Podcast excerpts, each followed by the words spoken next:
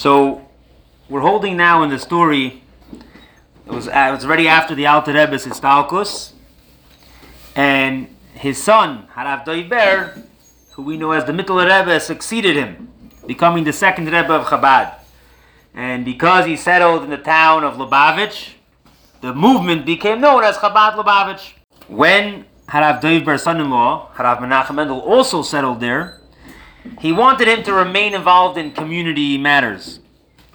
While Harav Menachem Mendel accepted the responsibility of continuing to respond to almost all the halacha shilas that were now being sent to the Mittler Rebbe, um, he excused himself from all other community obligations.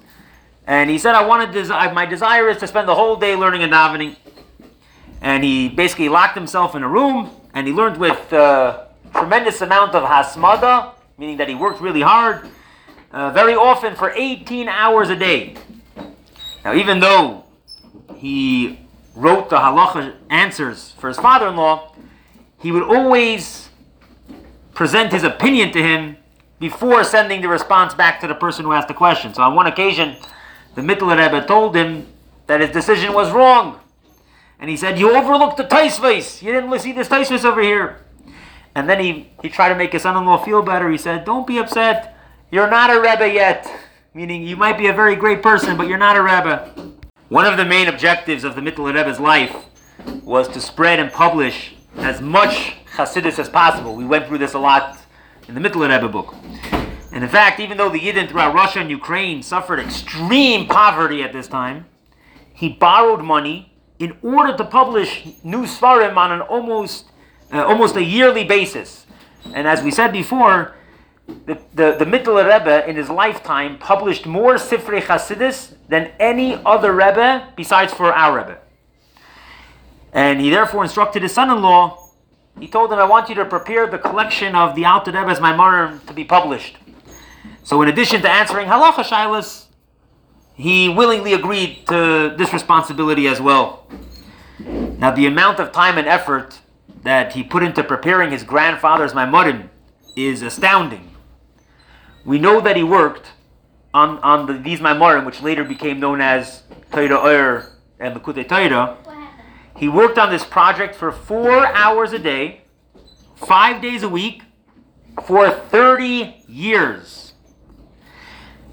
He put together two svarim of the Alter Rebbe's Maimarim, using some of his own writings that he had from the Maimarim, uh, mainly from the last 10 years of his life. He was also given notes from other Hasidim to use, or other people, not just Hasidim. So you had the notes of his great uncle, the Maharil. There was the Chassid, Reb Pinchas, Reizes, and his uncle, Reb Moshe. And also his father-in-law, the Mittler Rebbe, also gave him uh, notes to look over. Like the, they're called Hanachis. The, the, the Rebbe says a mimer, and there's four people sitting there writing it over afterwards. Those four Maimorim are not going to all be exactly the same, right? So you have to like pick and choose how you're going to put it in. So in total, he chose over 400 Maimorim from the 2,000 Maimorim that he looked over. Sometimes he would combine two completely separate Maimorim into one. Now the first volume, Torah Ur, covered Chumash Bereshis, Shemais, Chanukah, and Purim, and it was finally ready for publication and was printed in 1837. 11 years after the Mittler Rebbe's Istalkus. That's how long it took the, the Tzemach Tzedek to put together the Alter Rebbe's Maimarim. The second volume, Vayikra Bamidbar Dvarim and Shir Shirim, was also ready then, but as we're going to get up to later, it was delayed another 11 years and it was ultimately published under a different name. They weren't, it wasn't like Likutei Torah Volume 1 and Likutei Torah Volume 2. It was Likutei Torah, I'm sorry, Torah Oyer and, and Likutei Torah, right? Now, leading the uh, frequent uh, f- frequent uh, with the Hasidim was another responsibility that he continued to do. And he would usually begin his Farbrengens with a story. Uh, first explaining it, then stressing how you could apply the lessons in your Chabad, right, in your intellect, and then in your emotions, in your Chagas, and then in Nihi, in your the lower levels. your actions, basically. So Chabad is Chachma Bina Das, Chagas is Chesed, Gvur, and Tiferes. Those are emotions, and the actions are are Netzach, Hoid, and Yesoid.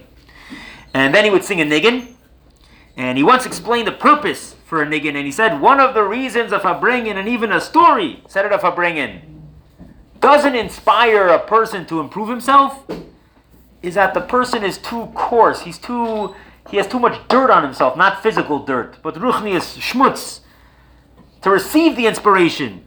However, he said the Alter Rebbe gave us a cure for this, and that is the cure for making ourselves into a proper keli. To change is through singing a niggin. His most memorable farbrengens would be on Sukkot during Simchas Beis Hasheva and on Simchas Torah. At the end of the farbrengen on Simchas Torah, Harav Menachem Mendel would dance for hours, encouraging the already exhausted Hasidim to continue dancing, and he would say, "Dance and rejoice in the rejoicing of the Torah, and in its merit you will merit life, children, parnasa, and all of them should be in abundance, meaning not just a, oh, one child, or that you make enough money just to support yourself but nothing more. You should have everything you need. And his wife, Rebbetzin Chaya Mushka, noticed his uh, Chayas dancing and mentioned to her father, the Mittler Rebbe, look how he's dancing and he's wearing the people out after a few minutes. And the Mittler Rebbe replied, just as, just as in the Beis Hamikdash, the Mittler Rebbe said, Nevuah, prophecy, was given upon those who truly rejoice by Simchas Beis Hashieva, right? It's a very famous thing that, um, excuse me, that Yoina Hanavi got his nevuah by Simchas Beis Hashieva. So too, through rejoicing, he is meriting that the highest levels of his neshama are revealed inside of him.